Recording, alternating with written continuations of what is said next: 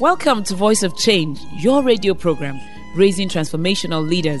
I am your host, Olajumoke Adenowo. Voice of Change is committed to raising the leader in you. Join me on this brief and exciting journey. Welcome to Voice of Change, your favorite radio program on leadership. Thank you for being with us for this journey that is now in its 10th year. I'm reminded often about the caliber of people who listen to Voice of Change and therefore I take the broadcast very seriously. And also because I know the caliber of people who listen, once in a while I attempt the type of broadcast we're going to have today. It's purely for leaders, leaders who are analytical, who are ready for challenges, who are ready to look inwards, who are ready to self reflect, who are ready for the next stage in the journey. Leaders who are not afraid of analysis or science, what could I possibly be talking to you about today, my listener? Ah, you can wait. Don't go anywhere. Stay tuned to Voice of Change. We'll be back right after this break. Voice of Change is sponsored by AD Consulting and Awesome Treasures Foundation partners. Subscribe to Voice of Change podcast today and don't miss a single episode. Welcome back to Voice of Change. I'm your host, Olajumoke Adenowo, and you can follow me on Instagram at Jumoke Adenowo. And don't forget to get the podcast even for your friends and introduce them to Voice of Change.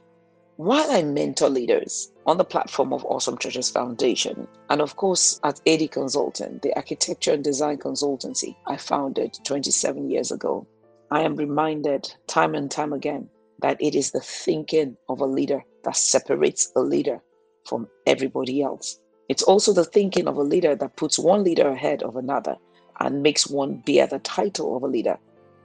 What is the first thing that stands out to me about the thinking of a leader? It is self awareness. Real leaders have this ability to be very clear about who they are, what they are, and where they are in their journey. It's an ability I took for granted, but which, as I relate to more and more people, I find sadly lacking in many. The ability to look at yourself critically and tell yourself the truth. No, I need to just lose some weight. I'm using a soft example. Oh, I would like to have a career in this field. However, my skills are not up to par. Therefore, I shall take a short course on this skill, or I shall take a short course in this field. I hear some people really make some embarrassing statements about where they believe that they're going as they spew out words of affirmation Look, the truth is, with all the neuro linguistic programming in the world, you cannot learn architecture by neuro linguistic programming. You need to study architecture. You cannot learn how to play the piano or the guitar by neuro linguistic programming, by standing in front of the mirror and say, I can play the piano, I can play the piano, I really, really can play the piano. I have seen adults have their limbic system hijacked just because they got feedback. What is a limbic system? The limbic system is that primitive part of the brain, the one that is not responsible for conscious processing thought. When I studied behavioral economics at Yale University, we were taught this concept with Daniel Kahneman, the Nobel Prize winning economics concepts on S1, which is, should I say, thinking that you do without being conscious that you're thinking, and S2, which is thinking you do with your prefrontal cortex, which is the rational processing part of your brain, which is at the front while the limbic system is at the back. Really, it's an inversely proportional relationship. When blood flow goes to your prefrontal cortex, which is at the front of your brain, it is diverted from your limbic system, which is your primitive brain, so to say. And therefore, it's either one or the other.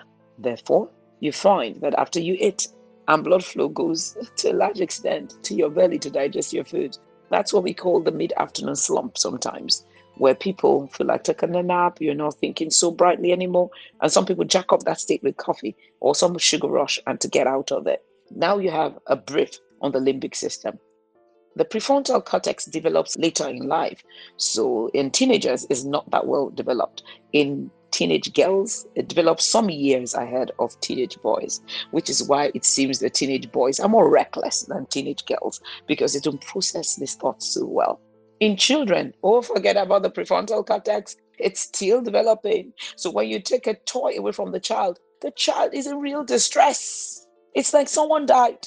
The child has no thought that that toy could actually return in five minutes. In fact, the child cannot quite calibrate what five minutes means. It knows that the toy has been taken and he falls into distress. And that's the way some adults also behave. Maybe because of childhood experiences that has heightened their perception about certain external stimuli let me speak in English. Maybe because of things that have happened to us as children. Like one of my friends, a neurologist, was sharing with me today. Perhaps you had a bowl of curry in an Indian restaurant and you had Delhi belly and had terrible stomach cramps. Whenever you get into a place and you smell curry again, you know, your sense on perception of the curry smell is so heightened that whereas normally the brain cancels the smell of the curry after five minutes, you keep smelling it because your brain is in a state of heightened awareness of danger. So you see, maybe when a female boss has hurt you before, what you think is nasty or hard on you, when you face another female boss, even if she is being kind to you, even if she is giving you feedback that is for your good, your limbic system is hijacked. You think she's attacking you again. You filter your present experiences through your past conditioning. So maybe you're a female boss today, or you're talking to 30, 40 year olds who have mommy issues, and you wonder why they keep misconstruing what you say, while others, exposed to the same things you're saying, take it as positive feedback and go build on it and give you the change that you need. The more I study this subject, the more I see that we're usually dealing with children in adult bodies. A person is only as old or as mature as their prefrontal cortex is developed. And for many reasons, from upbringing, which is conditioning, experiences we've gone through, a lot of people have learned to protect themselves by not looking inwards. Leaders are different. Leaders are unique because of their ability to self reflect, to tell themselves hard truths before others tell them. And when they do not tell themselves the hard truths, when others tell them the hard truths, they embrace the hard truths. This may be because they have an innate sense of security already in their conditioning that allows them to embrace these hard truths. My listener, as you go to work and you prepare for another day, what truths have you been avoiding? What necessary growing pain have you been avoiding? Leaders are like eagles. The eagles are set apart from every other bird because they fly into the eye of the storm.